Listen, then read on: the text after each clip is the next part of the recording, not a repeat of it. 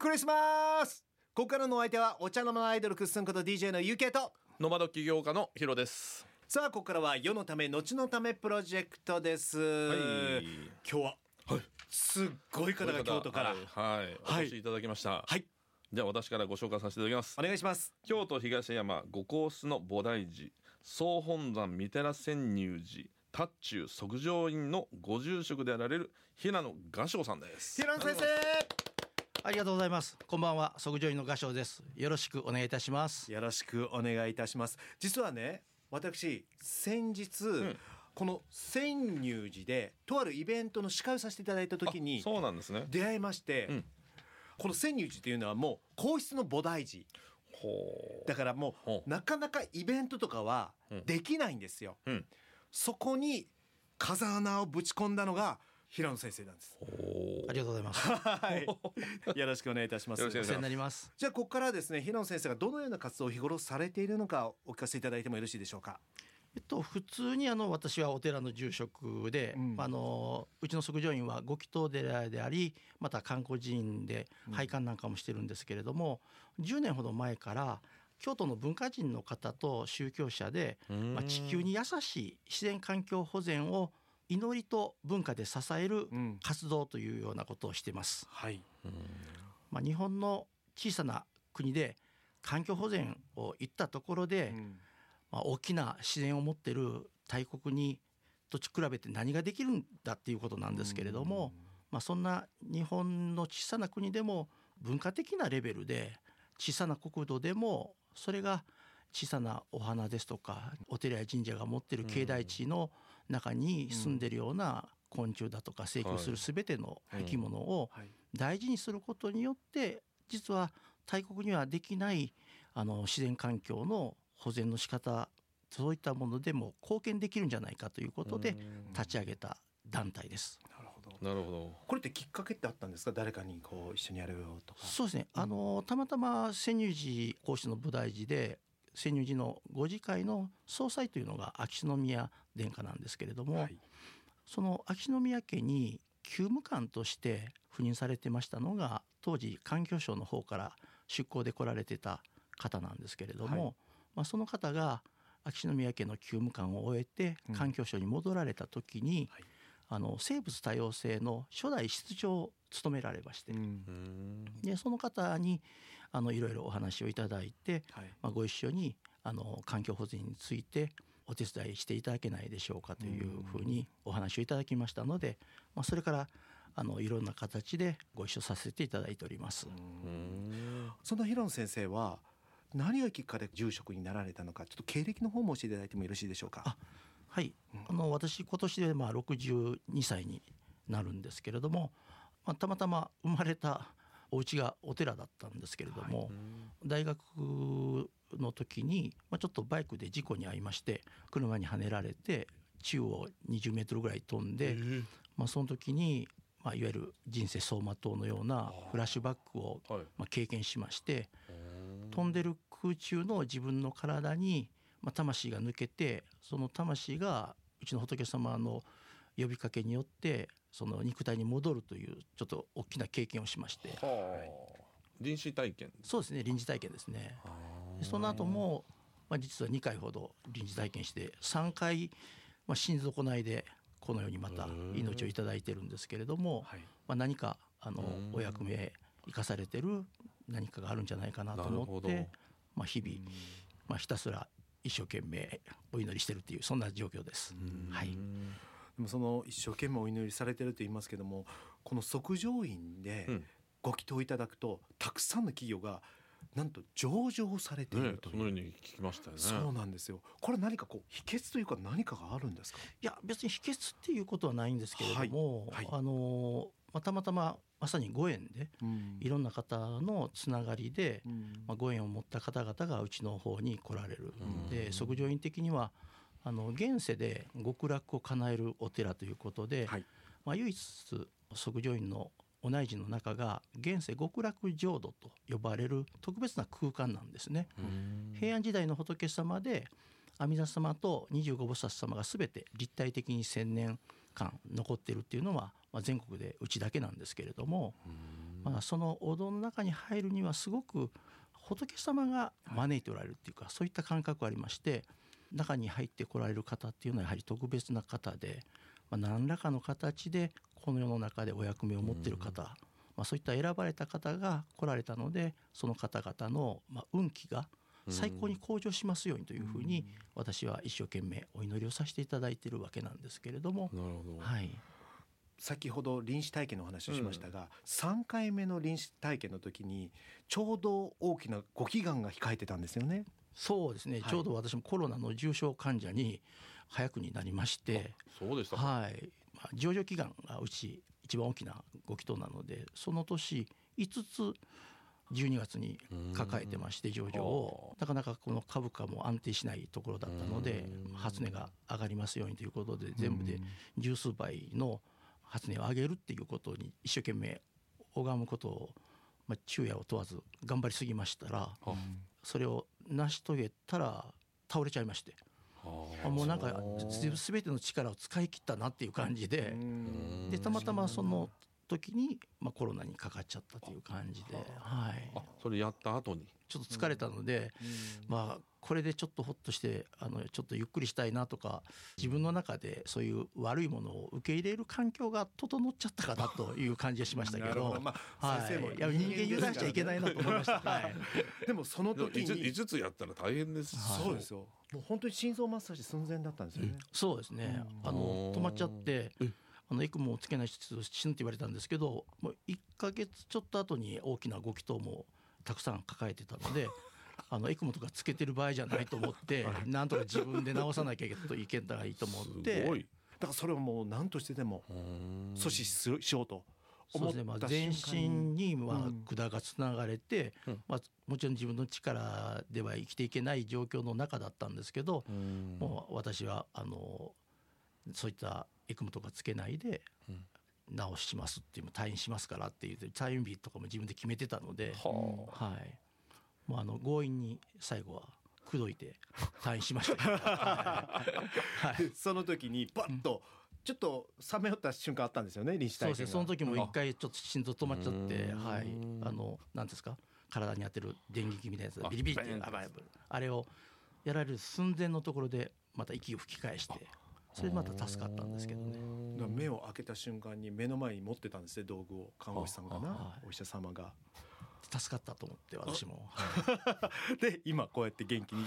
らっしゃるという。おかげさまで。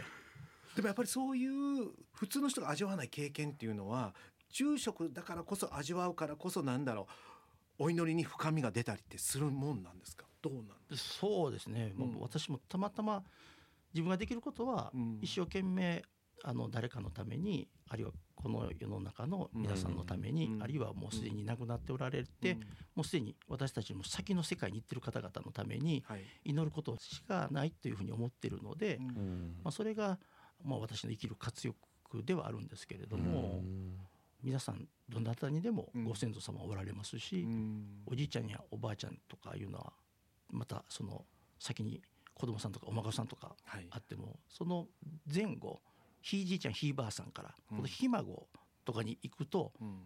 分かる人と分からない人があるじゃないですか。はいうん。出てきますね。はい。うん。でも実際にはつながってるからそういったものが存在するわけですよね。うん。うん。そうです。例えば私なんかもあの両親ももう亡くしてますが、はい。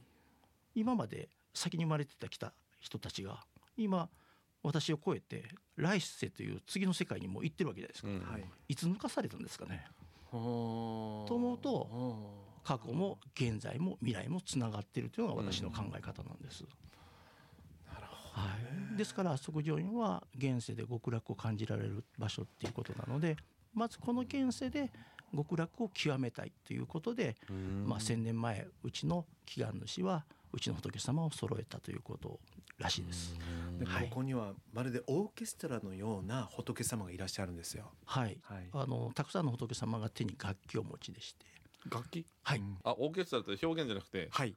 あ楽器？実際に楽器を持ってらっしゃるんですよ、はい。まるでオーケストラのような、はい、千年前の仏様なんですけど実際にお琴ですとか尺八ですとか横笛だとか、あるいは笙だとかあと太鼓だとかうん。そういったものを持っておられる。半分以上の方がそういったものを持っておられへてーそれで仏様のオーケストラと呼ばれてまして、なるほど、はい、そうなんです。だからあの有名なアーティストの方々もうん。奉納演奏というんでしょそうですねはい、はい。仏様の前でうん。ご自身の楽曲を演奏されたりあるいは歌い手の方でしたらお歌を歌われたり。うん。また役者さんとかでしたらうん。ご自身の一場面を演じたりすることで最高の力をいただけるという特別な場所で、うん。まあ、1,000年間それが変わらない。うん。ですから1,000年の間にたくさんの方々そういう今でいうアーティストのような方々を、まあ、うちの仏様は招いておられる。はい。ですからなるほど。舞の踊り手なんかもたくさん揃えておられましたので、あの今風に言うオペラやミュージカルのようなものを当時最高のものをずっとお供えとして、うん。うちの祈願主は、まあ、これも一番大事なお供えだということではい。されたそうですね。はい。うん。だから本当にいろんなアーティストさんが来られてやはりこの世も極楽とよく昔の、えーなんとか時代劇とか見てるとですね、まあ、この世は地獄あの世は極楽とかいう言葉が出るじゃないですか。うん。それは本当に矛盾してるなっていうことを住職のお話聞いて思ってこの世もやっぱり極楽じゃないと意味ないですよね、うん。ヒロさんね。まあそりゃそうですよね。ね住職もね。だからこそこの祈願所がもういろんな方が来られて成功を収めてるということですがそんな中でも特に今力入れてる事業ってありますか、まあ、今やっぱりこの自然環境をまあ保全するということで、はい。サーティバイサーティって言って、はい。環境省が今取り組んでる活動なんですけど世界中の国々が国土の30%、えーいわゆる海域も陸域も30%を環境で保全することができればあの地球は救われるということを、まあ、世界の全ての国で行っておりまして、うん。で今うちの一般社団法人の自然環境文化推進機構というこの京都にあります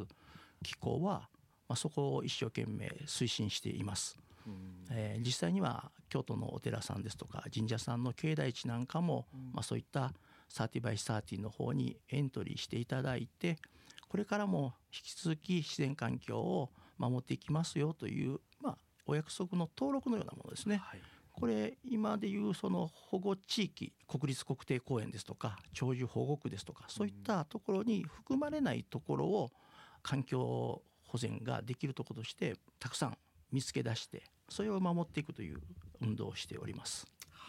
なるほどうんやはりその30%っていうのはやっぱ難しい数字なんですか、結構ね難しいんですよね。うん。まあ、でもできないわけじゃなくって、はい。また別にその縛りがあったりですとか、そういうものもないので、うん。まずはそういった活動をすることでうん。皆様がそこに注目する。うん。で環境について実際にこの今の地球温暖化ですとか、はい。うん。いろんなものを全てもう皆さん関わってるということは感じてると思ってるんですよね。うん。うん。じゃあ今のこの環境をどうすれば守れるかっていうことは、実際にこう数字としてあの国土の海のところ30%、はい。陸のところ30%、うん。そうすれば世界の地球の環境は保全できるということが明確に分かればなんとなくこう一緒に協力できることって出てくるじゃないですか。はい。うん。はい。まあ、そういう活動をしながらですけどやっぱりこの原点誰にやっぱり一番影響を受けたんですか、いやーもう誰にっていうか全ての方に影響を受けたんですけど、うん。やっぱり一番はうちの仏様ですかね。うん。実際に3回命を救っていただいたっていうふうに私は思っていますので、まあ、ただ仏様だけじゃなくって関わる方全てですからご先祖様と今生きて一緒にお仕事だとか、うん。いろんなことをされてる周りの方々。うん。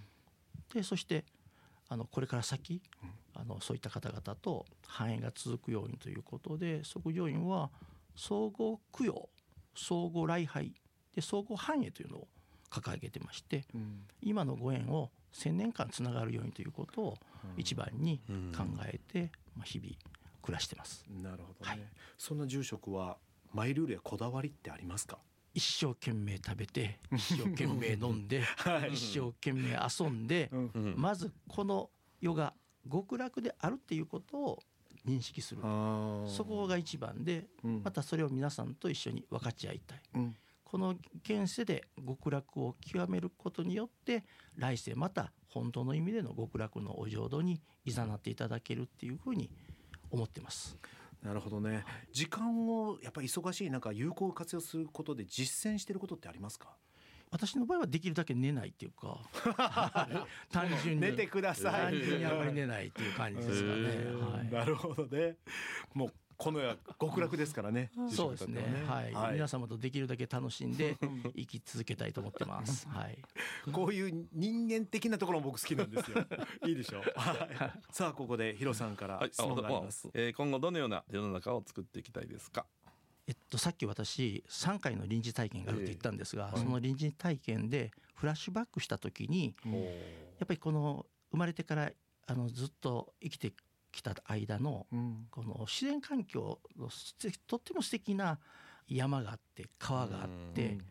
谷があってそこに小さなはい。生き物が生育して、はいでそういう昔の原風景のようなもものがフラッシュバックで出てきたんですでこれがやっぱし私のなんて言いますかこう。原点でフラッシュバックに出てくる時に公害で侵されてるようなうん。地球だとうん。やっぱりこのありがたくないなと思ってうん私はたまたま3回が3回ともそういう原風景が出てきてあ同じだったんですね。同じだったんですよ。はですからただやっぱ人によって違うらしくってうん。私はその、まあ、どちらかというとこう里の方で育ったのうん。でそういったものだったんですが海の近くで育った方は海の中が出たっていうフラッシュバックの体験の方もおられるんですよね。へでもやっぱり日本人の多くはそういった里山を代表する自然の原風景が出てきがちらしいんです。へまずその人間が現れる前とかいう感じそうですね。なんかもうもう太古みたいな。その辺から始まってる、まあはあ。たただあまりにも短い時間なので。瞬間ですもんね。瞬間なので。その瞬間でも結構長い長いんですね。自分の中では長いですね。瞬間イコール永遠だからはこの時間の概念ないねない世界なんですよね、あーすごいな。うん。そこにあの出てきたのはその風景でよかったなと思ってます。あですね。そこから始まったってことですね。そこは守らないとなっていう。なるほど。それだかかららこの環境省と自然環境文化ね。うん。はということですよね。なるほど。即上院を作った方も結構ね文化人だと聞いてますそうですね。平安時代うん。最高の風流人で最高の文化人と呼ばれた方でして、まあおじい様が「この世は我が世」と歌に歌った藤原道長さんでお父様が宇治の平等院を開かれた藤原の頼道公なので、まあ、ご本人はそのおじい様やお父様に負けない極楽の世界をこの世に残したいということであの仏様とうちのお寺を作られたそうです。はい。まあ、うちの社団法人も環境を祈りと文化で守りたいということで、まあ、京都の方の文化人と宗教者で構成しておりまして、はいあのお茶の方ですとかお花の方ですとかあるいはお庭の方ですとかそういった方々の、えー理事になっていただいてさせていただいております。はい、ありがとうございます。はいで今日はクリスマスですが、実はこの番組今年最後の放送なんですよ。おおそこではい住職に先生ちょっと一つお願いがあるんですけども、来年に向けて皆さんにご祈願メッセージいただけたらと思いますが、難しいですね。難しいね。もう無茶ぶりですけども。もうそうですね。はい。今年皆様に何かとっても素敵ないいことがありましたでしょうか？あってもなかっても来年は今年1年とっても楽しかったねと呼べるようなことを一つ見つけていただけるような体験や生活を送っていただきたいと思います。はい、ありがとうございありがとうございま。ますあの本当に一度ぜひとも皆さんにねご祈願を受けてほしいんですよ。はい。もう住職の声の声量がまずでロックスターかのような すごい響き渡るものがありますよね。ありがとうございます。本日のお客様は総本山三寺千入寺達中の即上院の住職平野雅章様にお越しいただきました。ありがとうございました、ありがとうございました。本日のゲスト即上院の住職平野雅章先生いかがでしたか、いやすごいですね。うん。あの3度。三度。ね臨死体験されてフラッシュバックで。フラッシュバックの内容が原風景でしょ？でそこからうん。今後の自分の生きる道のヒントを経て、自然自然保護のね。そう環境省と一緒にやってます。うんすごいですね。ね。まあ本当に生かされたっていうのは強いんでしょうね。まあそういう意味ではヒロさんも生かされてるんでしょうね。いやゆうげさんもそういうことですね。生きているっていうことは生かされてずっと続いてるわけですけど、だからこそこの命を大事にしながら世のために後のために何ができるかを考えながらでも一度ぐらいなんかね、はい。死にたくないけど臨死体験してみたいねなんでよ。なんでよ。ちょっと未来にビョーンって言ってみたい飛なんでみたい、うん。いつもイメージングでしてるじゃないですかヒロさ。んいやその未来それは自分が見える範囲の未来だけど、うん。まあね100年200年300年ビョーンと未来見てるねはいタイムスリップするような感覚で。10分 ,10 分ぐらいポッと抜けてピョーンなんかおもちゃみたいな感じです、ね、そうそうそう。さあここで皆さんにお知らせです。ドキュメンタリー映画共鳴する魂花輪保木一伝。自主上映会を自分の地域でやりたい方は株式会社ユニバーサルビジョンのお問い合わせメールからご相談ください。さらにホテルニューオータニ大阪の中に画家の久喜三郎先生のギャラリーが1階にございます。こちらで FM 大阪を聞いてます。というだけで世のため後のためブック。この番組から誕生した本を無料でプレゼント。さらにこの本は Amazon で絶賛発売中です。で皆さんからのお悩み相談いろいろありましたらですねぜひとも FM 大阪のホームページから UK とヒロの世のため後のためラジオを選んで送ってきてください。で年内最後のオンエアでしたが今年いかがでしたかヒロさん？いやーなんかあっという間でしたね。あっという間でしたね。なんかもう2年ですよ。うん。そうですよ。ゆげさんに声かけられて。そうです。ね。これあの今騙されたとか思ってませんか？本当ですか？ヒロさんにとってどうですか？この番組は、いやいやもう、はい。あのー最初はね、うん。え面白いっていうのと、はい。できるんかなって。まあこの両方あるけど、なるほど、ね、いつもだから挑戦だけどね。でも2年やってその辺でなんかれてますよ。喋ってる感じでね、うん。なんかみリスナーの皆さんに申し訳ないんですけど。いえいえでもね 全国からこうメッセージも来るようになってきましたし これからですこの番組も。